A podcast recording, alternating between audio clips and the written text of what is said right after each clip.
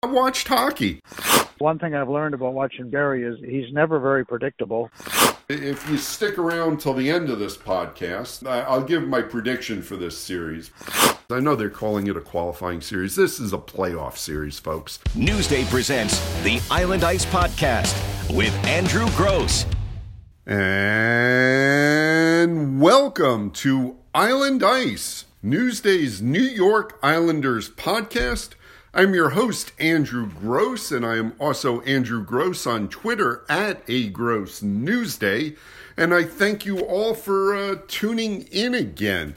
Guess what I did the other night? And I'm sure a lot of you did as well. I, I, watched hockey. I watched a lot of hockey. There's been a lot of hockey games on across the uh, uh, the broadcasting platforms, and boy, uh, was that a lot of fun to uh, you know sit there and, uh, and. and get some hockey back into our lives. It's, been a long time. Uh, I think I mentioned on the last podcast that it was 141 days uh, between the Islanders game in Vancouver on March 10th and their 2 1 exhibition game win over the Rangers in Toronto on Wednesday. So, uh, welcome to the This is Hockey episode, episode 42.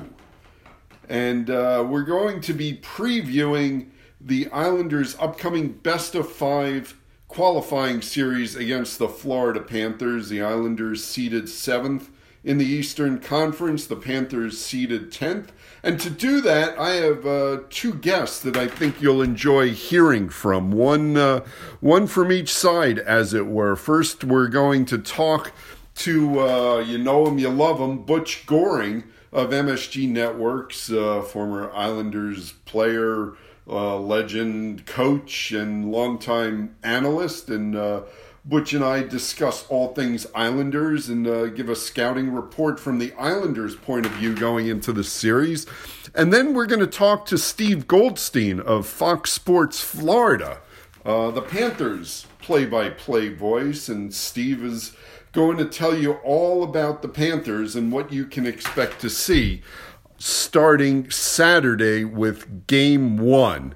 And, uh, you know, before before you get to game one, if you haven't already, I, I, hope everyone has gotten a chance to listen to episode 41, chatted with Islanders co owner John Ledecky and Oak View Group CEO Tim Leiweke in that episode about all things UBS Arena and uh, some thoughts on the Coliseum and running it and where the Islanders might be playing uh, next season before getting to Belmont. And uh, like I said, I hope uh, after listening to this, if you haven't, you can go back and listen to that. And um, but um, before before all that, here's where we are with the Islanders and the Panthers. Uh, like I said, it's it's good to have hockey back. It's good to be talking about analysis and uh, game action, and uh, you know before uh, before all that, as as I do each week, uh, I, I, hope everyone is uh, is healthy and staying safe and uh, you've made it through another week and uh, you know there's there's light at the end of the tunnel at least uh, for hockey fans here in terms of uh, scheduling and as far as the schedule like I said Saturday 4 p.m. game 1 Islanders Panthers. The Islanders will be the home team, the designated home team, since all games will be played at Scotiabank Arena in Toronto. But the Islanders will be the designated home team for games one and two and five if necessary. Game one is Saturday at 4 p.m., and then the Islanders. Uh, play a back to back games two and three. That's uh, August 4th uh, a noon face-off for game two, and then August 5th, a noon face-off for game three. And then after that, um, if games four and five are necessary, they would be uh, August 7th and August 9th, respectively. Face-off times still to be set based on all the other series still going, you know, uh, depending on where those series are. So uh, that is the schedule. And the big thing is, of course, Saturday, 4 p.m., be in front of your TVs uh, or listen to my good friends Chris King and Greg Picker on, on the radio, however you get your Islanders hockey, um, and, and, I'll be doing the same. I am not up in Toronto, uh, did not go through a 14 day quarantine by myself in a hotel room. You know, there's no special media access up there other than seeing the games live, and there is value to that. Um, but, you know, Brendan and Butchie do a great job on the radio, uh, on TV, and Kinger and Greg do a great job on radio. So I think I'm well set to cover this team, even though I'm physically not around them. And, uh, you know, where, where do I see this series going? Well, if you stick around till the end of this podcast, and, and we'll get you there. Um, I'll give my prediction for this series, but you know, just reviewing what these two teams did this season, um, Islanders uh, swept the three game regular season series.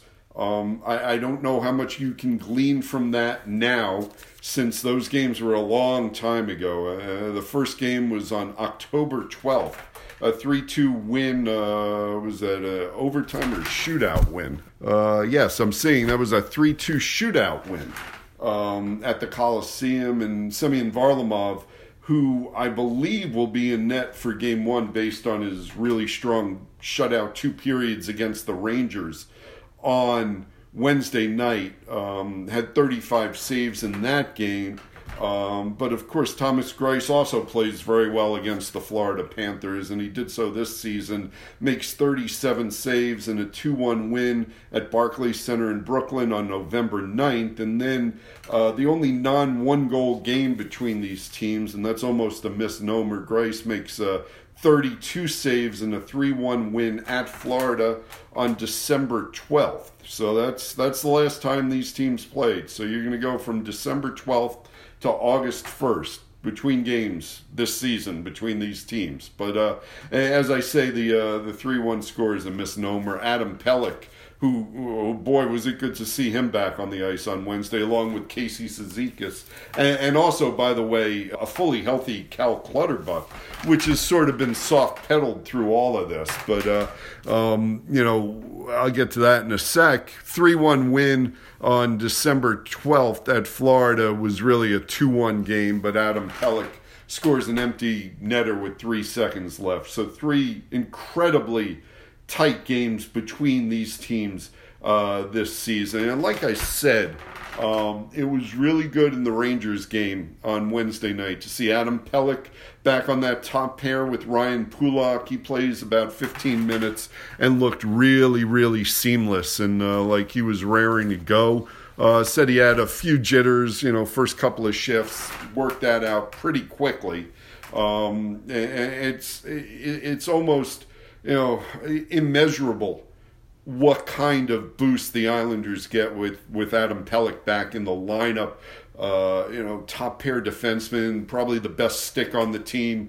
Uh, you know, really their best shutdown defenseman. Um, uh, a really solid penalty killer, and, and the penalty kill will be vital in this series, as it would be through any elimination series, but particularly against the uh, Panthers' potent uh, power play. Uh, a little bit of alliteration there, um, but uh, the Panthers can throw guys like Barkov and Huberdeau and uh, Keith Yandle and, and uh, Hoffman. They, they, they've got a, a bunch of guys that can really, you know, tear you up on the power play. So the Islanders' penalty kill is going to have to be top notch during this series. And the fact that Adam Pelech is back is a huge boost. The fact that Casey Cizikas is back, he missed the uh, final 13 games after getting his left knee slashed by a skate blade uh, against the Flyers on February 11th. That's a huge boost uh, not only to the identity that Barry Trotz wants to play with, but to that penalty kill, as I'm talking about, and also Cal Clutterbuck, who uh, you know had a skate a skate blade slash, easy for you to say, right? Skate blade slash to his left wrist uh, game in Boston. I believe that was on December 19th, and he missed 30 games. And uh, even when he came back right towards the end, he just didn't look right. You know, missed a game or two, I believe, when he came back. And, uh, you know, Cal at 100% too, coupled with Casey. Uh, huge for that fourth line uh, with Matt Martin that only played 19 of 68 games through all three of their injuries this season um, having that line intact just kind of puts everything in order for the Islanders. And I think that's going to give the Panthers trouble, uh, the forward depth that the Islanders do have as a result. Um, you know, Barry, as I, have mentioned, uh, Barry Trotz does not really, you know, uh, go nuts in terms of ice time, you know, top heavy you know, Barzy's line, Mathew Barzal's line is not going to get 21, 22 minutes a game, while Cizikas' line is down around 9, 10 minutes. Uh, if it's going well for the Islanders, you know, Cizikas' line is going to get about 13, 14 minutes, and Barzal's line will be around the uh, 17 minute mark. So, uh, fairly equal distribution of ice time, and and that really can serve to grind down an opponent if all goes well. So, uh, like I said, Cal Clutterbuck's return to full health has kind of gone under the radar as we've talked about. Adam Pelech's return and Casey Cizikas' return, and also Johnny Boychuk's return after needing uh, needing 90 stitches in his left eye, uh, another skate blade incident, and, and the uh, the Islanders have really had some scary moments with, with, the skate blades this season. It's it's good to see everyone back healthy. I believe I mentioned this on on the last episode, but I, have thought all along that Barry Trotz really has three lineup decisions to make uh, going into this series, and one was which goalie gets game number one. And as you heard me say with the schedule, games uh, two and three are back to back, August 4th and 5th at noon. So, in a way, it wouldn't shock me, no matter how well.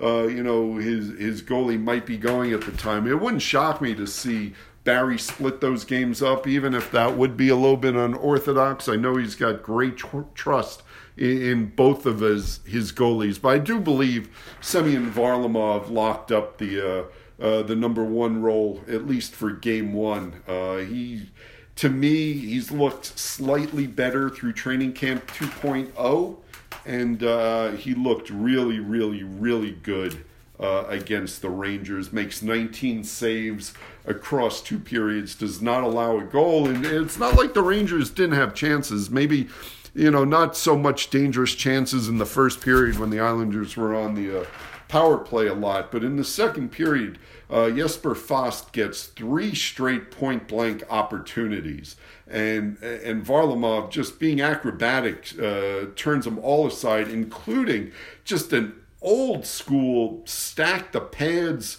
scissor save on the third and final attempt. And uh, I asked Semyon via Zoom again uh, about that save uh, after the game, and and and he said he hadn't tried to save like that in maybe 15 years, and there was a chance that you know he had never made a save like that in in his career, dating back to when he was a, youth hockey player, stacking the stacking the pads. You know, like they used to do. And uh, Semyon had a great take on it. He goes, "Old school never gets old." You know so you got to do what you got to do to make the save and, and he looked really good. So I, I do believe Semyon Varlamov is in net for game one and will have a chance to stay in net and we saw Barry Trotz do that last season between Robin Lehner and Thomas Greiss where Robin Lehner uh, got the start in game one against the Penguins and was there for that four game sweep. And then even though the Islanders lost the first three games uh, against the the Carol, Carolina Hurricanes uh, in the second round. Trotz had Robin in net for Game Four at Carolina, although uh, he was ultimately pulled in favor of Greiss. So uh, Trotz has shown a uh, you know a proclivity towards sticking with the guy he picks for game number one. Although you know to be fair, Braden Holtby didn't start games number one and two uh, against the Blue Jackets uh, in 2018 for Barry Trotz's Capitals, uh, yet Holtby was in net pretty much for the whole playoff run as the Capitals won the Stanley Cup. So that was lineup uh, question number one for me. Who's in net? Uh, lineup question number two is who's the 12th forward? And for the game against the Rangers, Barry went with Ross Johnston on J.G. Pageau's line with Derek Brassard. And uh, as I've been saying, I, I, thought all along Anthony Beauvillier would play with Brock Nelson and Josh Bailey, and that's where Beauvillier did wind up for that game, scored a, a really pretty goal, uh, gets a great stretch pass from Andy Green, who, who's doing everything, by the way, uh, Andy Green and Noah Dobson to stay in the lineup or, or, to push their way into the lineup. I'll get to that in a second. But Andy Green with a great stretch pass to Anthony Beauvillier on a two on one against Igor Shesterkin, uh, along with Brock Nelson. And uh, Beauvillier was strong. He, he kept the puck. He went short side. Really beautiful goal there. And, and the Islanders, uh, if one thing came out of that game against the Rangers, it's that they need to be more aggressive to the net. They need to get more pucks on the net. That will be crucial uh, against Sergei Bobrovsky and the Florida Panthers. So, lineup question number two is who is that 12th forward? Um, do you want to believe that it will be Ross Johnston based on the fact that Barry Trotz said, uh, you know, he would use about 95% of his lineup from uh, Wednesday's exhibition game in game one? And, and, perhaps that 5% was the fact that Barry dressed uh, eight defensemen. Uh, all NHL teams were allowed two extra skaters uh, more than normal in a regular game, uh, regular season or playoffs, when you're allowed 18 skaters and two goalies. For this exhibition game, you were allowed 20 skaters and uh, and, and, two goalies. And uh, you know, I, I, think the thought was that, and, and most coaches did this. You, you dressed a 13th forward and a 7th defenseman. Uh, but instead, Barry dressed the 12 forwards and he went with eight defensemen because he wanted to see the Andy Green, Noah Dobson pairing, which looked you know, honestly, could have been their best pairing through training camp. He wanted to see that against an opponent. Those two did not disappoint. They really didn't. I mean, if if the two of them are not in game one's lineup on Saturday, it's not because of anything they did not to be included. It's because Barry Trotz just felt more comfortable going with the, the, the three pairs he really established during the, the course of the season, which of course would be Adam Pelech and Ryan Pulock, which is a, a lock, an absolute lock to be in the lineup, and Devon who had the uh, second goal against the Rangers. A really, really nice uh, whistler of a wrister uh, past Henrik Lundqvist to the far side.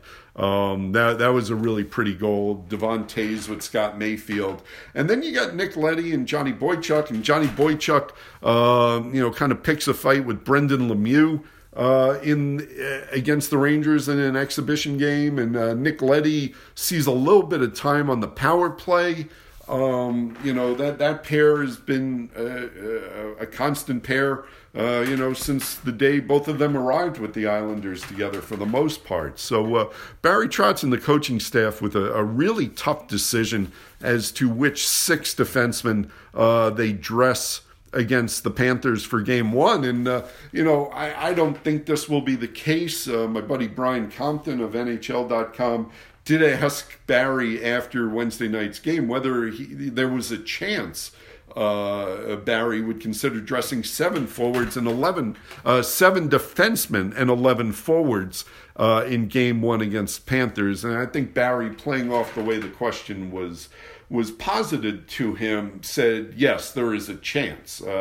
Uh, my personal opinion is that no. I, I, think Barry will go traditional with 12 forwards and six defensemen. And, you know, as you'll hear Butch Goring say in a little bit, he might lose a little bit of sleep just trying to figure out which of those eight defensemen to cram into six spots over the next couple of days. So, uh, um, that that's you know, those are the, the three lineup questions that that I think you know uh, need to be answered, and uh, I think we got the answers on two or three because I think the fact that Barry went with Ross Johnston uh, against the Rangers really kind of tips his hand as to what he wants to do in that game one. And Ross has done nothing to, to come out of the lineup either. He had a you know he had an assist against the Rangers, and he also he also looked pretty good in training camp too. He's one of the guys that came back pretty strong. So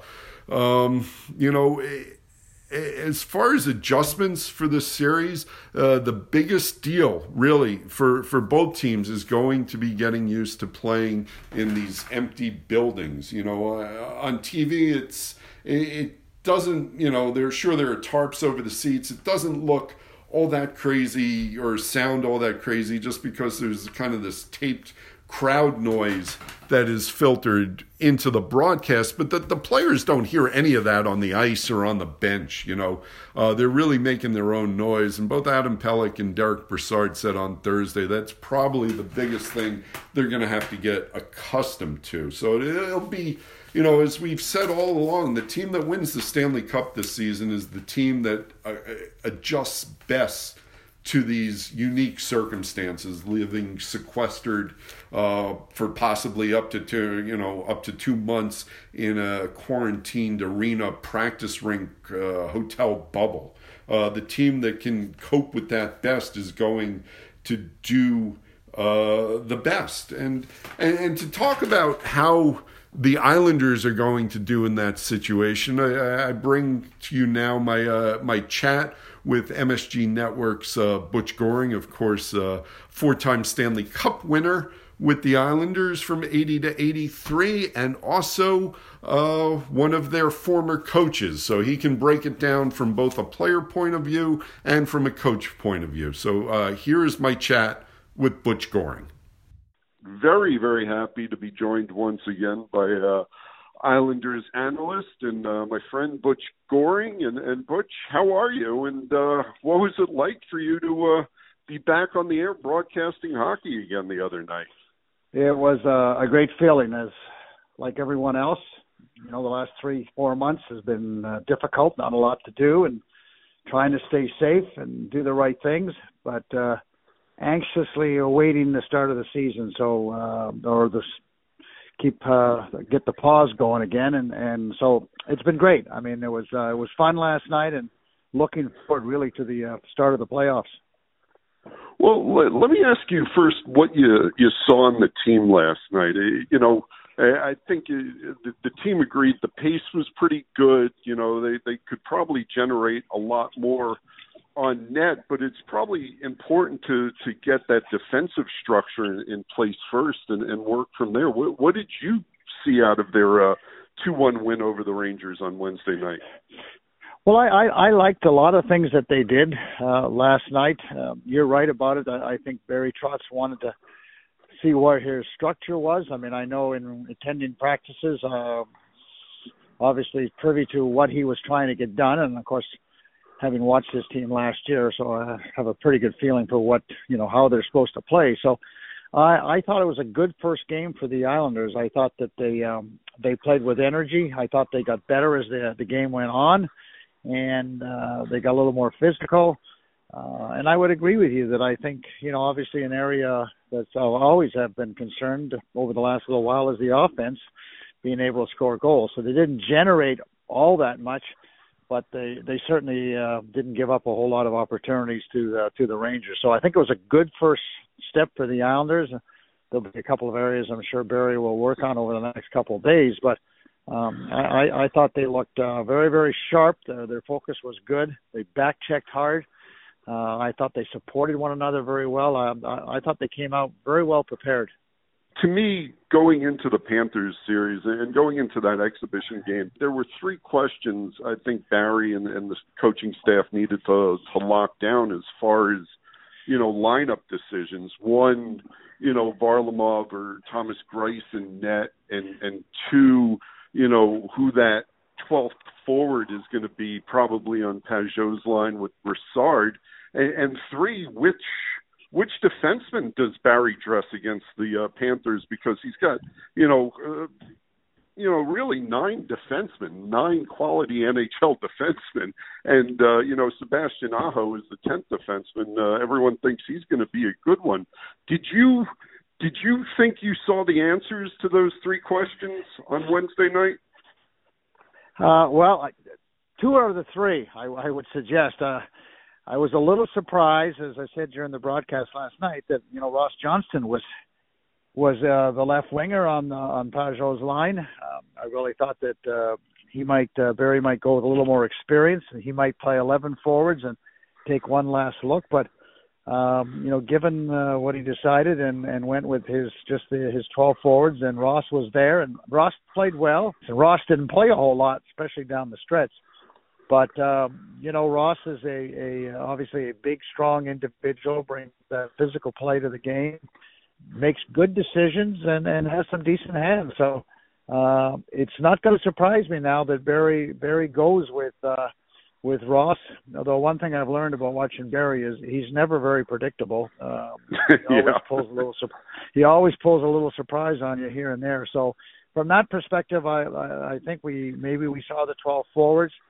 Um, with the with the goaltending, uh, again, uh, it was 50-50 for me, only because you know Thomas Greiss has owned the Florida Panthers, and and um, you know sometimes coaches decide, you know, it's it's you know who do you do well and who do you seem to match up with, and Thomas Greiss certainly seems to match up extremely well against the uh, the Panthers, but you know Varlamov was signed uh, to be the number one guy and signed a long term deal, so um, I think Barry is, uh, you know, obviously headed in that direction. But uh, last year with the Hurricanes, uh, you know, Barry stuck to his guns and didn't make any changes. But if things go a little sour, perhaps he, uh, you know, will make a change. Uh, um this year for for some reason they get behind in this series so no real surprises with uh with the with the goaltending but as far as who the six defensemen are going to be um i'm not sure because uh he played all eight guys. He played them pretty regular. I didn't really see the ice time, Andrew, but uh, you know, it wasn't like I thought. You know, in the last six seven minutes, he might shorten the bench. He did not. Both Green and Dobson were out there in the play the played a shift in the last five minutes. Green had a strong game. Both guys were plus one. Green had an assist, beautiful pass to Beauvillier. So, um, who he's going to go with? Uh, boy, your guess is as good as mine. I mean, the only, I think the only four guys that I, I think are, are locks for me is uh, Pulock and, and Pelech. I think will be uh, you know obvious choices, and and Mayfield and Toews seem to play very well together. So I don't see Barry disrupting that. But the other four, two out of four are going to be happy, and the other two are not going to be so happy. So um, it'll be interesting to see what the the final countdown is. But Barry has hinted that you know if it doesn't go well or somebody has a bad game he can certainly slip uh, someone else back into the lineup in, in a hurry for the next game. But uh, that's why he's the coach, and that's why he probably won't sleep a whole lot over the next two days. did uh, in your mind did did did Johnny Boychuk was that a, a plus in his in his ledger or or, or minus? You know, when he drops the clubs against Brendan Lemieux, there somewhat I, I would I, I was a little surprised that, that he fought in that spot. It's uh it's not a plus or or a minus. I mean, certainly everybody knows uh, you know Johnny Boychuk and and uh, he plays with his heart and uh, he plays with a lot of energy and emotion. And he's a you know funny guy and a tremendous leader. So anything he does is not really a surprise. But I mentioned on the air, and I and, and I'd have to go back and watch the games, but I, I think that they owed Lemieux something from a previous game, and and I've often said it on many many occasions that hockey players have long memories, and and that to me that's what that looked like because Boychuk levied a pretty good hit on him, was clean. Yeah. Lemieux didn't particularly like it, but he didn't really initiate the fight. It was Boychuk, so that, that lends me to believe that uh, there was a there, he wanted to get even for something and let him know you never know what they're saying because we didn't weren't privy enough to, to be able to hear what they were saying. But uh, Johnny Boychuk initiated the fight, so uh, I think he was trying to even the score for something a little bit earlier on, and uh, you know maybe a season or two ago, or a season anyway ago, not two. Yeah, there there there might be thirty teams in in this league who uh, might like to even a score at one point or another with Lemieux anyway. So yeah, he certainly um, is an agitator. Yeah, like like father, like son, right? yes. you know, given what you saw on Wednesday, what's your scouting report going into the Panthers series? How do you think the Islanders match up against the Panthers? Where do you think they might have an advantage, and, and where do you think they might struggle uh, against the Panthers? Well, you know, when I look at those two teams, and then certainly the the three games they played uh, during the regular season, all close matches, and and it's you know it's it's the battle of offense against defense. I mean, the Florida Panthers, uh, no doubt about it, can put points up on the board.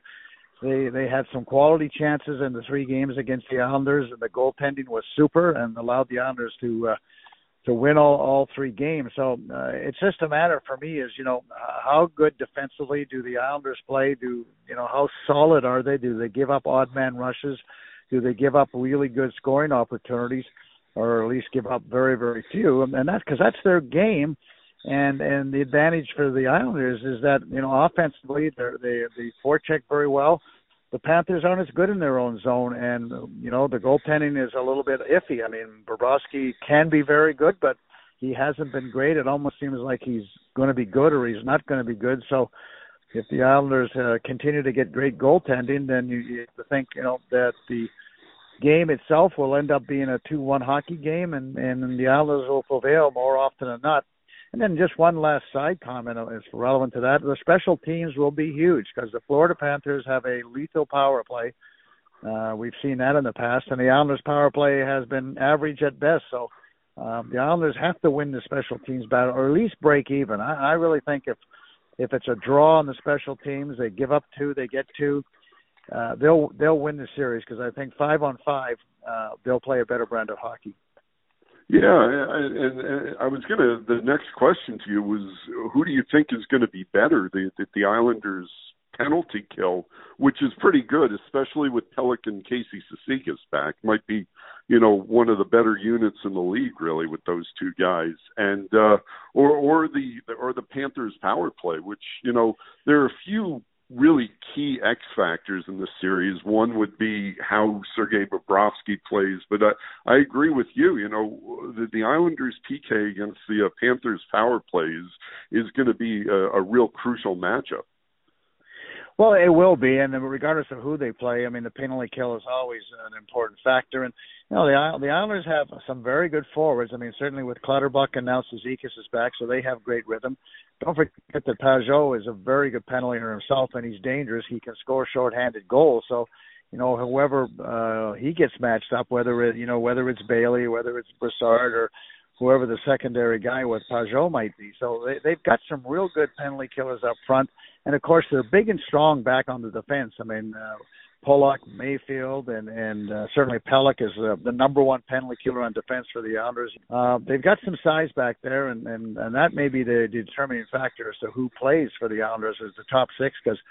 Greene has got great experience. Uh, not the biggest guy, but he's really smart around his net. Johnny Boychuk is is a physical guy, so those uh, those guys may get a little edge on on maybe maybe Leddy and uh, and, and Dobson. So, um, but the penalty kill uh, has been good pretty much most of the season. When they went sour, really, is when Cizikas wasn't around, Clutter wasn't around, Pelech wasn't around. So having all of those guys back, I think that the uh, there's no reason in the world why the Islanders can't uh, can't be efficient on the PK, provided their goaltending is up to snuff.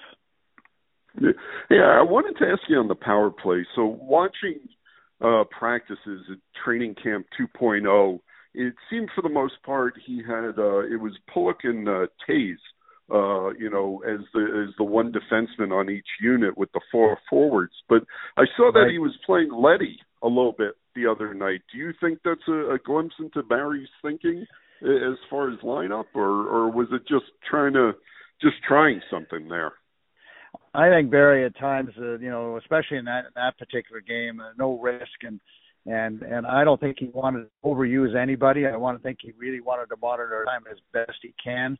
Um, and so he was using that exhibition game to really get his team ready to, to not only you know to play the right way, but um, ice time. And and so I wouldn't take any any anything home too much as to who was playing. Although you know you've watched practices, you've seen the power play, you've seen the five guys, the five man units, and um, so they'll. I don't think they'll make any changes, but who knows? I mean, they, you know, they've had three weeks to really get it ready, and they looked good in the first minute, and then uh, after that, I wasn't I wasn't impressed. And and uh, you know, and I've said it before. I mean, I, I just don't think they get the puck to the net uh, anywhere near enough. I think they're obviously very very concerned with getting their shots blocked, but you know that's that's the trick to playing. You know, the point or playing on the outside is finding ways to uh, get the puck towards the net. It doesn't always have to be on the net; it just has to be in the area for screens and deflections and such. So um, but it's there's no doubt that you know that the special teams uh, could play a, a major role. It could be really good for the Islanders, or it could be really bad. And so, I said it's hundred for me on on that end of the, the game. Uh, I, I think that bodes well for the Islanders to advance. Yeah, and you know it was it was odd watching the game because the Islanders seemed to dominate puck possession time, and then you look at the shots, and you know I, I think they had one shot through halfway through uh, what was it the first period, and then that yeah. Villiers goal in the second period I think was their first shot on net in that period, and uh, Bo said afterwards that you know yeah they were hitting the windows a little bit, and he thinks that's going to get straightened out. But is that you know, is that something that can get straightened out that quickly, or is or is that a concern? The fact that you know they're they're missing the net with some uh, with some uh, frequency here. Well, I, I think Andrew that that you know for me it's it's a lot easier to find your defensive side of the game because the defensive side of the game is hard work and then just being involved mentally in, in, in the game. And the offense takes time and and so the little plays or the rhythm that you get into takes takes some time, and so I, I think you saw part of it last night. And I, I just think you know we we watched Barry with his team drive drive all a lot of their drills, and I didn't think they did that as well last night. And, and mostly because maybe they didn't get the puck towards the net. They were trying to make passes, and I think that if they play a little bit more of a simple game, that once they get over that blue line and they get that center drive you know, flip it towards the net, and, and I think that's going to create a lot more opportunities. And you know, credit the Rangers with a good, solid game. I mean, um, they didn't get a lot done offensively, in my opinion, and but they they did work hard and they, they checked extremely well. Both teams were had an agenda. They wanted to get certain things done. They weren't worried about winning, and uh, that'll all be all change obviously in another day or two. But uh, I, I think the Islanders, uh, you know, were feeling their way, and, and they did enough good things. And the offensive part of the game, I think, it's uh, obviously uh, they'll make some changes. Barry, Barry does. I know, watching him over last year, does an amazing job in, in, in making adjustments and changing and getting his team to uh, to play a little differently the, uh, the next game.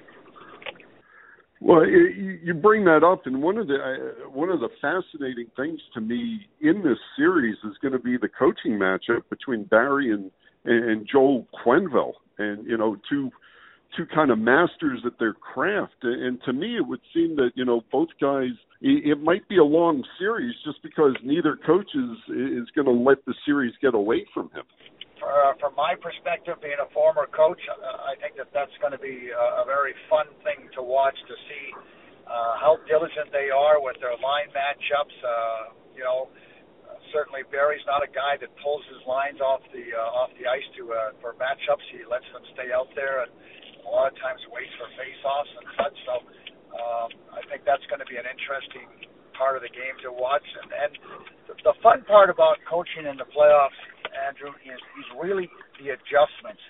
You know, you play one team and then you don't see it for another month, so you don't really focus in on adjustments so much predicated on who you're playing. It's more about okay, we need to do this a little bit better. But when you're playing a team in a playoffs scenario, you can make adjustments. You can see how the opposition's plays, and so it'll be interesting to watch Barry and as as this playoffs go along with uh, the Florida team what adjustments he makes. And the same can be said for Joel. Joel's got three Stanley Cups, so he certainly knows all about winning. And I guarantee he knows about about making adjustments, the way they forecheck, the way they back check, and the way they might just go into the game mentally. So that's going to be a fun part. I mean, you couldn't have two better coaches going at one another. I mean, with more experience, more wins, and more games involved in the NHL than these two guys. So uh, I, I think that's going to be a real fun part of the game.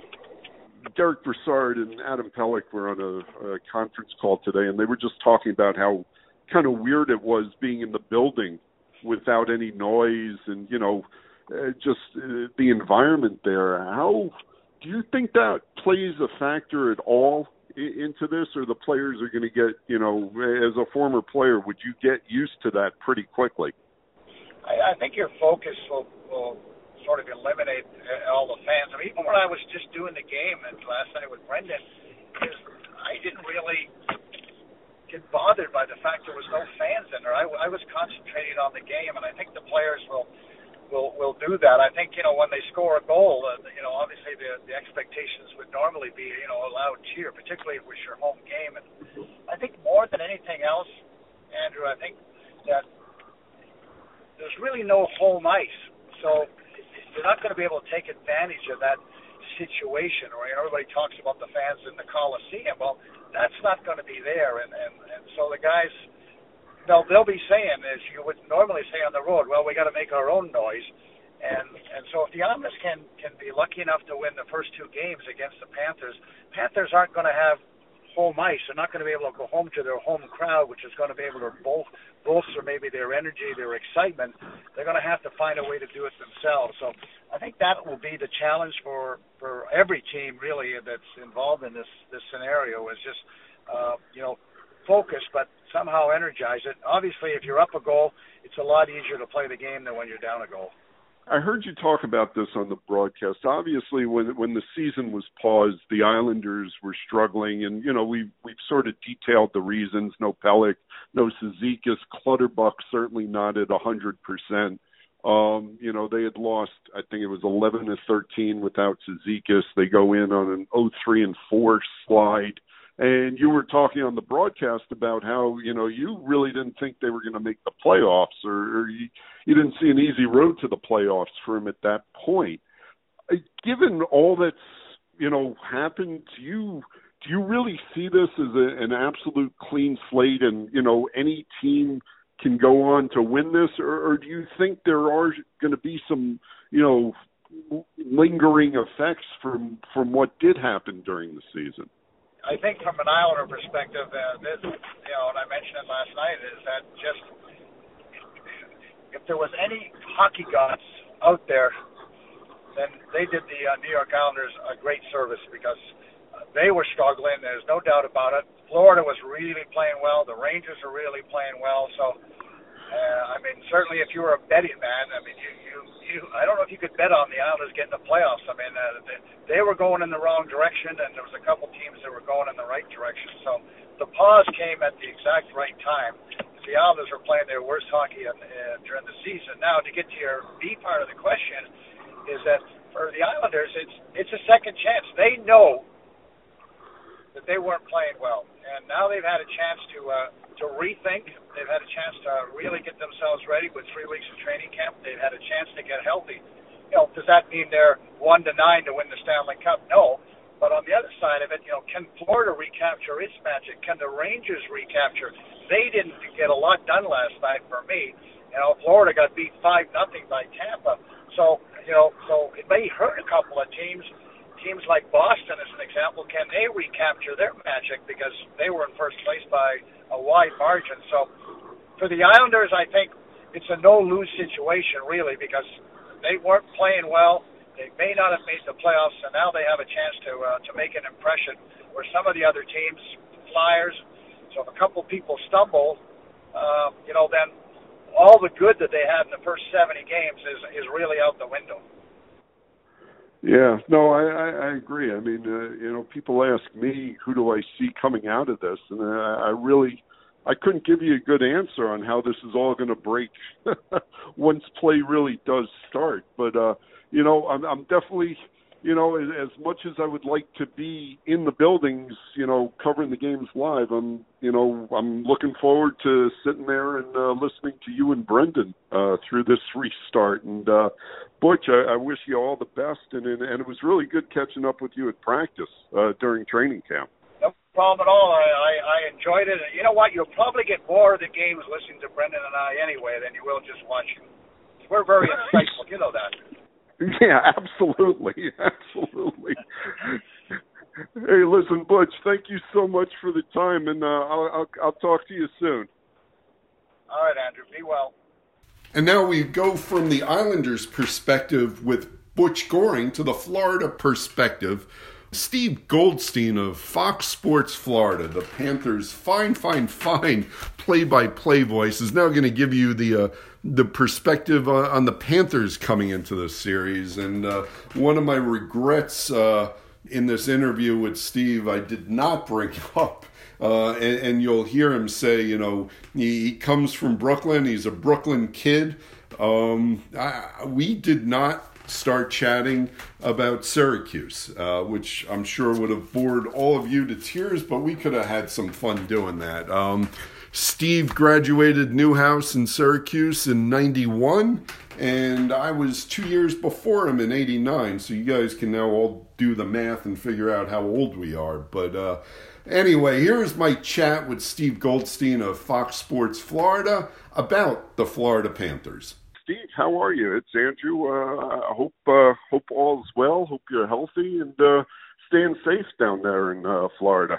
And trying to do the right thing, Andrew, like uh, like everybody else, just being careful and like you said, we're all uh, we're, we're all really happy to have have hockey back. That's uh, it's going to be terrific. Well, let me just dive right in. What are what are your expectations here for uh, what we can expect? I mean, there's been no no hockey now for four months, and you go right into elimination games. I know the Panthers have a, uh, you know, playing a uh, exhibition game against the uh, Lightning, but really, it's it's right into the the fire for all these teams. What do you expect out of the Panthers? And uh, you know, if there's a reason you think they might have success, what would it be? Well, if they, you know, first off, I don't know what to expect from any of these teams. I mean, this is, uh, you know, unprecedented except for you know maybe when they played the World Cup, if you recall those yeah. games. Um, yep. You know they were going from training camp; they hadn't really been playing, and right into the the, the teeth of it. Um, you know, but they're hockey players. They, I think they always find a way to adjust. So I think the level of play will be very good. Um, I know most of these coaches, you know, we followed along with different teams. We've, you know, heard stories over the last few weeks how, you know, coaches have stopped practices and putting pressure on players and all those types of things. And every team is scrimmage and they'll get the one exhibition game from the Panthers standpoint, if they're going to win, um, you, you got to look at Sergei Bobrovsky. You know, this guy is capable. Um, coming into this past season, you know, over the last three years, he was number one in the league in wins and shutouts and second in save percentage. Um, did not have probably for a number of reasons his his typical season, but what an opportunity, right? The, the season stops. He was actually hurt. He was getting close to coming back, but he was hurt when the season stopped. And here he is, rested, healthy, and you know a great opportunity for him to just get right in there and and win games. So I think um, you know I, I think he is really the key to the series. If he is on, um, he's the best player in the series. I think for both teams, if he's at his best. Right. Yeah, no, absolutely. I mean, a goalie that has won the Vezina Trophy can certainly be a series changer, uh, particularly in this short series. Uh, you know, best of five leaves absolutely no room for for any kind of uh you know mistakes or error almost. I don't know the exact stat but i i think in you know historically best of five series the team that wins game one you know goes on to win it's like seventy eighty percent of the series which would just seem logical yeah, you know, and it's been a long time. The Islanders have had the Islanders, though, Andrew, have had the great success from back in the old days. I mean, they dominate in these five game series, but it's been a long time. yeah. yeah, no, if they could only reactivate Bryan Trottier and Boss and uh, Gillies, you know, they, they they'd be a lock here. So, uh, um, just going back to the Bob, uh, you know, I, I talked to George Richards uh, last week, uh, you know, Florida Hockey Now Panthers beat reporter, and he was saying, you know yeah, Bob's numbers looked ugly, but there were a lot of games where he gave up five goals because of maybe some, you know, leaky defense, and it it, it could have been, you know, ten goals. He was still the best player on on ice. I know he went through injuries. Just how difficult a transition do you think Bob had to, uh, uh you know, Florida and, and a new team after those years in Columbus? Well, you know, certainly there were games. Look, the Panthers defensively, you know, were not playing very good hockey up until you know the last few games. Um, you know, yeah. it was inconsistent at best. Um, but you do have to remember when Bob didn't play and Chris Driedger got in there. Um, you know, they played differently. Um, you know, I think Sergey put a lot of pressure on himself, and the way he plays, you know, he's very acrobatic and he's aggressive, and um, you know, I think the Panthers' defense wasn't totally used to that because when Driedger got in there, he was very quiet in net, plays a very simple game. So I think um, from from one standpoint, it was you know more scrambly, if you will, when Bobrovsky yeah. played. But um, certainly, I think there's a number of reasons. I'm, I'm sure the money had something to do with it. He is a major, major, like a lot of goaltenders, like a lot of people and players, but you know, take it to another level. Um, creature of habit type person. So here you are from where he lived, his route to the rink, where he went, when he got there. I think it was an adjustment for him. Um, I thought it was a big adjustment for him being being here in Florida. Um, so I think there were a number of different reasons, and he was banged up a couple of times during the season. Now, you know, nobody besides him or maybe the medical team really knows how bad he was banged up. Um, so maybe he was playing through a few injuries. Um, there were times, though, there were flashes where we saw, you know, Bobrovsky just be, you know, unbelievable, and the Sergei Bobrovsky that we all figured that the Panthers were getting. So I think it's a it's a combination of factors like these things usually are why he did not have the typical season that he's used to having. Remember, you know, you start getting deeper into, you know, some analytics and things like that. Um, you know, Columbus, the Columbus Blue Jackets are one of the best teams in the league historically over the last, you know, three, four, five years at, um, you know, high danger, I believe, scoring chances or even shots on goal. Um, and, and the Panthers have been in the lower half of the league in that category. So sure, he was seeing more quality opportunities from the opposition as well. And you really don't know. I mean, he's the only one that really knows how that might have affected him as well.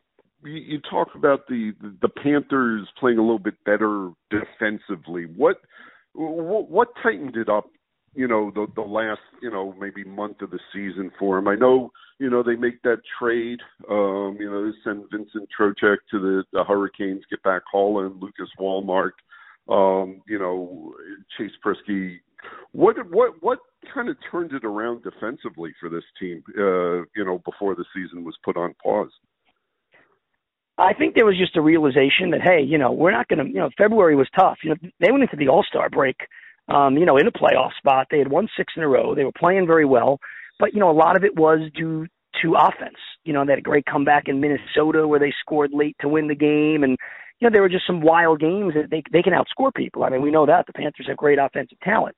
So I think when they struggled in February, once the scoring dried up um, for a little while, I think there was, you know, you talk about team meetings and things like that. I think it, it came to a head that said, "Hey, we are going to fall out of this thing if we don't change the way we play and you know kind of take a page out of the Islanders book. You know, let's be simple, let's be responsible defensively, don't cheat for offense, all those things, and almost on a dime, uh, snap of the fingers, they started playing that way. And Bobrovsky wasn't even playing goal. Driedger was, but the quality chances weren't there, and Driedger was making the saves, and um, they had it really going in the right direction. The last game before the suspension of the season, um, they had a great playoff type grinding 2 1 win in St. Louis over the defending Stanley Cup champs. That was the last game they played.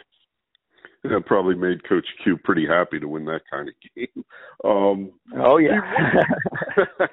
what, what's the transition been like to, to Joel Quenneville uh, as a coach? You know, certainly he has an incredible resume, and you know the, the the coaching matchup in this series is fascinating between Q and and, and Barry, you know, the two most uh, the coaches with the two most wins among the active coaches, and uh, you know I'm wondering how big a benefit is it for this team to maybe get a, a second training camp in under and you know Quenneville in the season, you know, to you know to to help with whatever adjustments still need to be made yeah, I think it's real beneficial. It's almost like a new year, you know, except you have no, you have no, you said it's five games, and if you lose three, if you have nine bad periods, uh, you're out.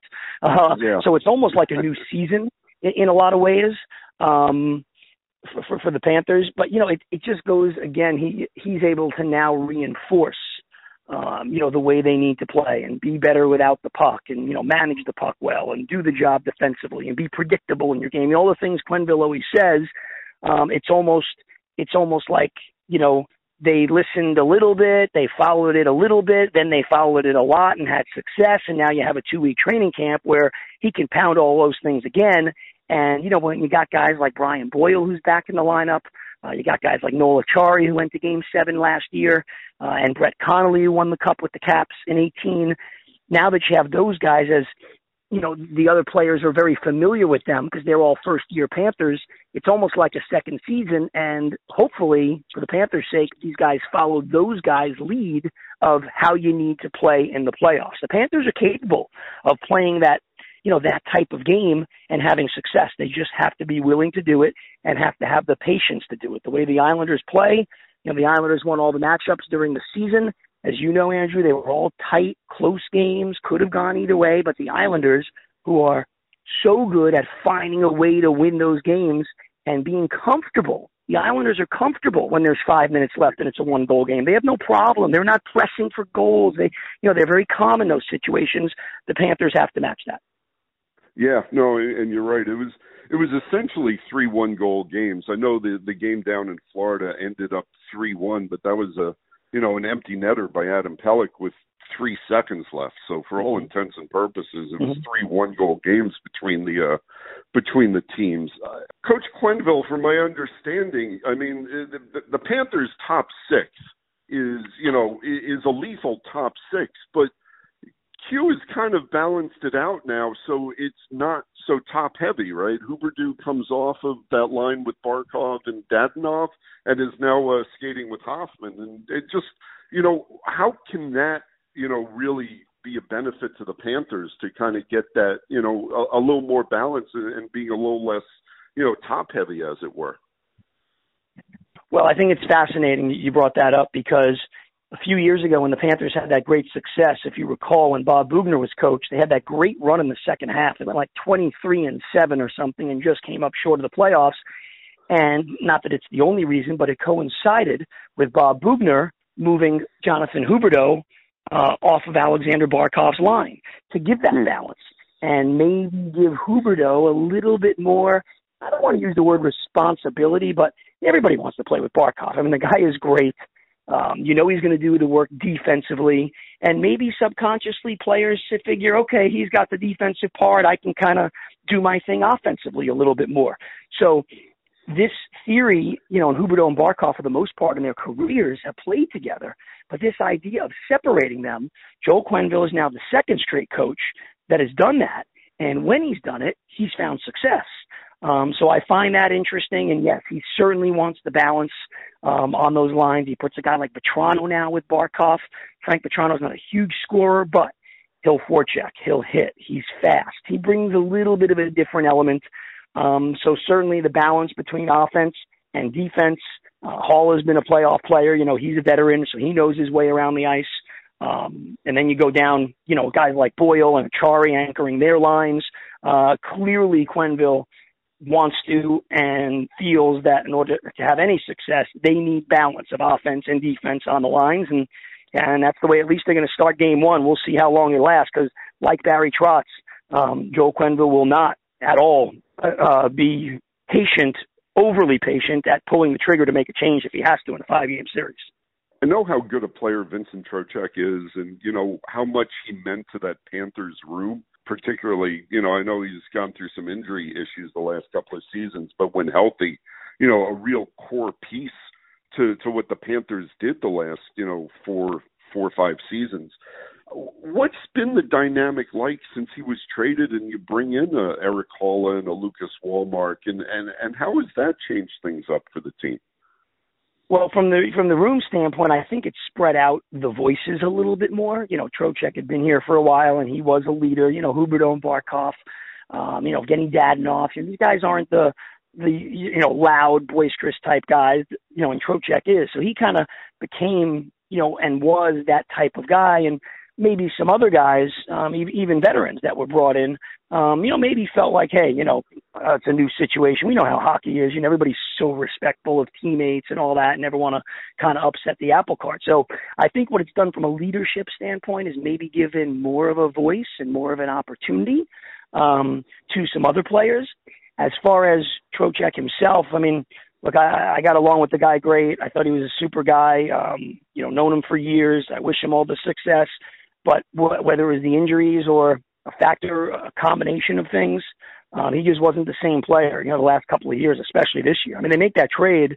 You know, Erik Haula had the same number of goals as Trocheck did at the time of the trade. Right.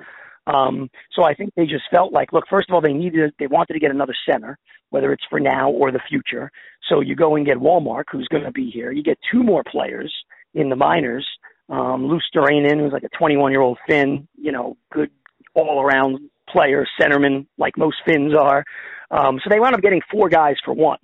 Um, and they're able to kind of help out and replenish their, their prospect pool by the two guys that aren't on the NHL roster. So I think there were a number of different factors. Um, if the team was winning, maybe they don't make the deal, but the team was struggling.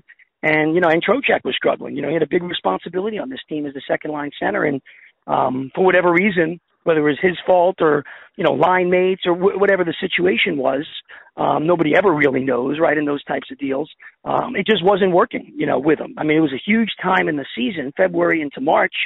Panthers are trying to make the playoffs, and and they were struggling in a big way. So um, it's going to be interesting to see moving forward. I'm curious to see how Trocheck plays for Carolina in the playoffs, and obviously uh, how these guys, you know, this this haul. I mean, four guys for one um, is certainly an interesting trade.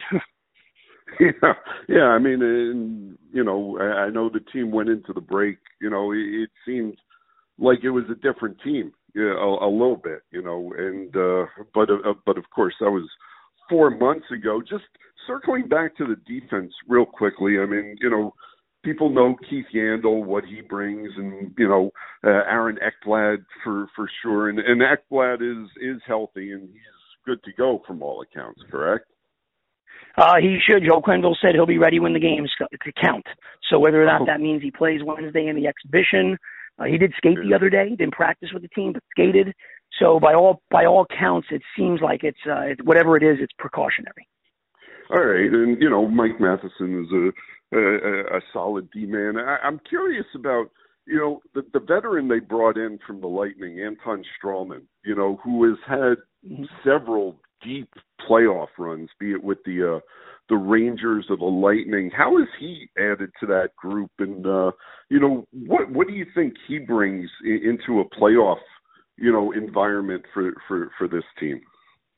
Well, this is really why they got him. You know, you want a guy that knows his way around the ice and and all those types of things. So, um, you know, he's a guy that can again have a voice and you know both through his play and maybe through some of his words um, can preach the way you need to play to win in the playoffs. Because as you said, you know, two two straight Cup finals in 14 and 15. Um, you know, he's been there. Um, he knows the way you're supposed to play play these playoff games. So, you know, right now he's paired up with a young guy in Riley Stillman. Um, wouldn't surprise me if at times, you know, he goes with, with a veteran. You know, a lot of these, especially Joe Quenneville, a lot of these coaches, especially in a quick series, you may go to you know four or five defensemen at certain times by whoever's going um, you know, and play him play him just huge minutes because um, it's do or die. So Stralman is one of those guys that they targeted in free agency to bring in a player that, like you said, had been there and can kind of help out these young guys because even these veteran players the Panthers have, uh, when you talk about Ekblad and Matheson, I mean they've been around. They haven't played many playoff games. I mean they won that series against the Islanders in 16, and that's been it. So I, I think there's going to be a heavy reliance um, on guys like Stralman and Boyle and Noel Acciari um, in terms of leading the way of the way you, you need to play these games, especially against a team like the Islanders, which you know everybody listening knows knows as well as I do. The Islanders can shut it down uh, with the best of them and and and really frustrate you and, and make you you know gamble and make mistakes. Hey, uh, speaking of shutting down with the Islanders, getting Casey Cizikas and uh, defenseman Adam Pelech back healthy, um, you know, which you know, if the season had continued uh, through March, might not have been the case. It certainly helps the Islanders' penalty kill, but we we all know how good the the Panthers' power play is. Do you see an advantage to to one or the other of the special teams? Here in this series, uh, Islanders PK or uh, Panthers power play? You know, it's going to be fascinating, Andrew, because I think this layoff kind of le- leaves everything up up in the air. I don't know that if it really matters how teams were playing beforehand because you're going to be looking at such a small sample size. You, you know, I mean, you know, like let's say you get three power plays a game. So two games into the series, right? If someone's up 2-0, the other team's back to the wall, and they may only have like four power plays. You know, so if you score once, you're 25%. If you score zero, you stink at zero percent. You know what I mean? So um, I really don't have a good feel for how the special teams. Now, I think they'll be a factor, obviously, like they are in every series, especially when you know you look historically five on five, the way the Islanders play. I mean, the Panthers are going to have a hard time scoring five on five. So the goals they are going to get, I mean, you have to think at least a percentage of them will be on the power play. Um, but I don't really have a good feel for how quickly, you know, things will pick right up. You know, a lot of power play stuff is timing and things like that. And, you know, I, th- I think it's like the beginning of a season. You know, sometimes, you know, in the opening week of a season, teams you expect to be great are 0 and 3. And, you know, we're 3 and 0. And if you didn't expect them to be great. And in this case, that's the difference between going home and moving on. yeah, just one last one, and and Steve, I, I appreciate all the time you, you're taking here, but just what, what are your memories of that 2016 series, which which was really you know six games, six really competitive, fantastic hockey games. What, what did what did you take away from that series? And I know it, it you know it's not necessarily applicable to this series, but it still was a you know for the Islanders at least winning a playoff series for the first time. I think it was since '93. That was that was a huge deal. Yeah, and the Panthers are trying to win one for the first time since '96, and they're still trying to do that coming up this time. Um, you know what I remember in that series is, for the most part, I thought the Panthers outplayed the Islanders. Thomas Greiss was incredible, and the Panthers had some opportunities. You know, they had the lead um, at Barclays to try to go up 3-1 in the series. They had a lead in that game. Um, Barkov had the overtime penalty shot in here here in Florida in Game Five. If he gets that one and the Panthers win that Game Five, totally different story, obviously, because um, you know you're coming home for a Game Seven. Obviously, at the end of Game Six, when Trocheck looks like he has the empty net goal in his trip, there's no call, and then John Tavares, you know, gets that goal to tie it. Um, yeah, just unbelievable um, heartbreak is really what I remember because the Panthers had so many opportunities late in that series to seize control of it and just could not do it. And um, it was a heartbreaking, you know, three of the three of the last four games go to overtime, two to double overtime, um, and the Islanders just found a way. And it was, a, you know, basically a war of attrition, and they found a way. And um, and, and Greiss was unbelievable. So those are kind of the things I remember um, about that ser- that series. Also, you know, the Islanders did a phenomenal job shutting down Barkov, Huberdeau, and Jaromir Jagr, who the three of them had had a great year, um, and the Islanders really did a super defensive job against them. Yeah, and uh, from the Islanders' standpoint, who Barry Trotz goes to you know, Thomas Greiss or Semyon Varlamov is, you know, is something, as we've discussed, we probably won't know for game one until the team skate out onto the ice, whereas uh, the Panthers have the Bob. So uh, that'll be interesting. Hey, listen, Steve, I, I appreciate all this time and uh, hopefully looking forward to chatting again as the series progresses and down the line. And uh, I hope you uh, stay safe and uh, and enjoy being back to work. Well, terrific, Andrew. And I just want to say for everybody listening, uh, you know, I listen to you and uh, to this, you know, often even like when I'm not on it, and I think it's outstanding, and I think it's great. As someone that grew up in Brooklyn, did live in Oceanside for a few years as a Ranger fan, um, I think it's awesome that the Islanders um, and the great fan base on the island finally got that arena deal. I know it's been decades uh, back and forth and arguing with politicians in Brooklyn. I think it's awesome that uh, there's light at the end of the tunnel and that thing is going to be built. Should be great. Yeah, no, absolutely. A UBS arena, and uh, of course, it's not the Islanders without you know Arena Ajita. So you know before they can get to uh, Belmont, they got to figure out where they play next season. But you know that's a that's a podcast for another day. hey, Steve, yes. listen, all the best to you, and uh, thanks again so much for uh, taking the time. Thank you, Andrew. I'll see you. And a big thank you to Steve Goldstein for lending that perspective on the Panthers, the Islanders' opponent, in this upcoming best of five qualifying series, and also uh, a, a, big thanks to Butch Goring for hopping on and, and, breaking down the Islanders coming into this series. Now, as far as uh, my prediction, as I promised you way back at the start of this uh, podcast, I think, as Butch and I talked about, uh, you know, with Joel Quenneville behind the Florida Panthers bench and Barry Trotz behind the New York Islanders bench, I don't think either two of these grand chess masters. And Joel Quenneville is the all-time uh, leading NHL coach in terms of wins for uh, active NHL coaches, and he's followed at number two by Barry Trotz. So these are two guys who know what they're doing. Uh, Q won three cups with the uh, with the Chicago Blackhawks, and uh, Barry won one with the Washington Capitals. I I just see this as a series where neither team or neither coach allows the series to get away from him, meaning that, you know, playoff series, and, and yes, this is a playoff series. I know they're calling it a qualifying series. This is a playoff series, folks. Playoff series are always about momentum swings and which team can react the best and, and stem the mo- momentum swings. And I just think Q and Barry are so well equipped to keep their teams from being buried by momentum swings that I really see this series going five games. And at the end of it, I think the Islanders are just a better team.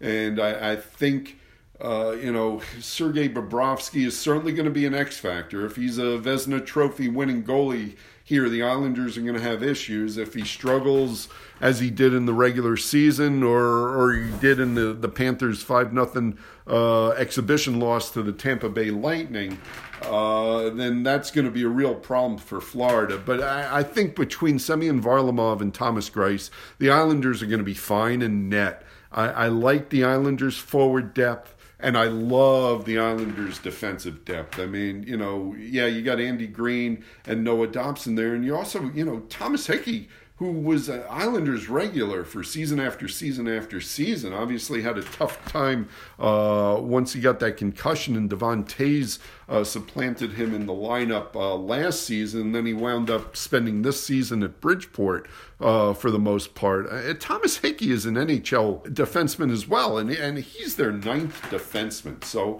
I love the Islanders' defense.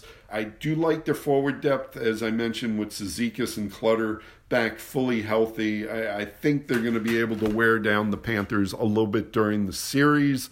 Um, as Butchie said, I think the Islanders' special teams can can get to even with the with the Panthers in terms of the Islanders penalty kill and the uh, Panthers power play and you know the Islanders need to pot a, a, a few power play goals here um, that may be the most you know iffy thing of the series uh, for the Islanders but I, I, do think the Islanders have a, a better team top to bottom and, and, I think they will prevail in five games and uh, we will talk about how this series is progressing on the next episode of Island Ice. Until then, I thank you all for listening. And uh, if you haven't already, uh, go find Island Ice wherever uh, podcasts are found uh, Apple, Spotify, Google. Uh, you know the places. Uh, please subscribe. you know, get the notifications when a new uh, podcast is posted. Please rate, please leave a comment, funny or otherwise. And uh, also, please go to the Newsday website, newsday.com backslash sports, for all your Islanders Newsday coverage. So until I, I talk to you again, uh, this is Andrew Gross of Newsday at A Gross Newsday on Twitter. Look, let's make this one count. Happy hockey, everybody.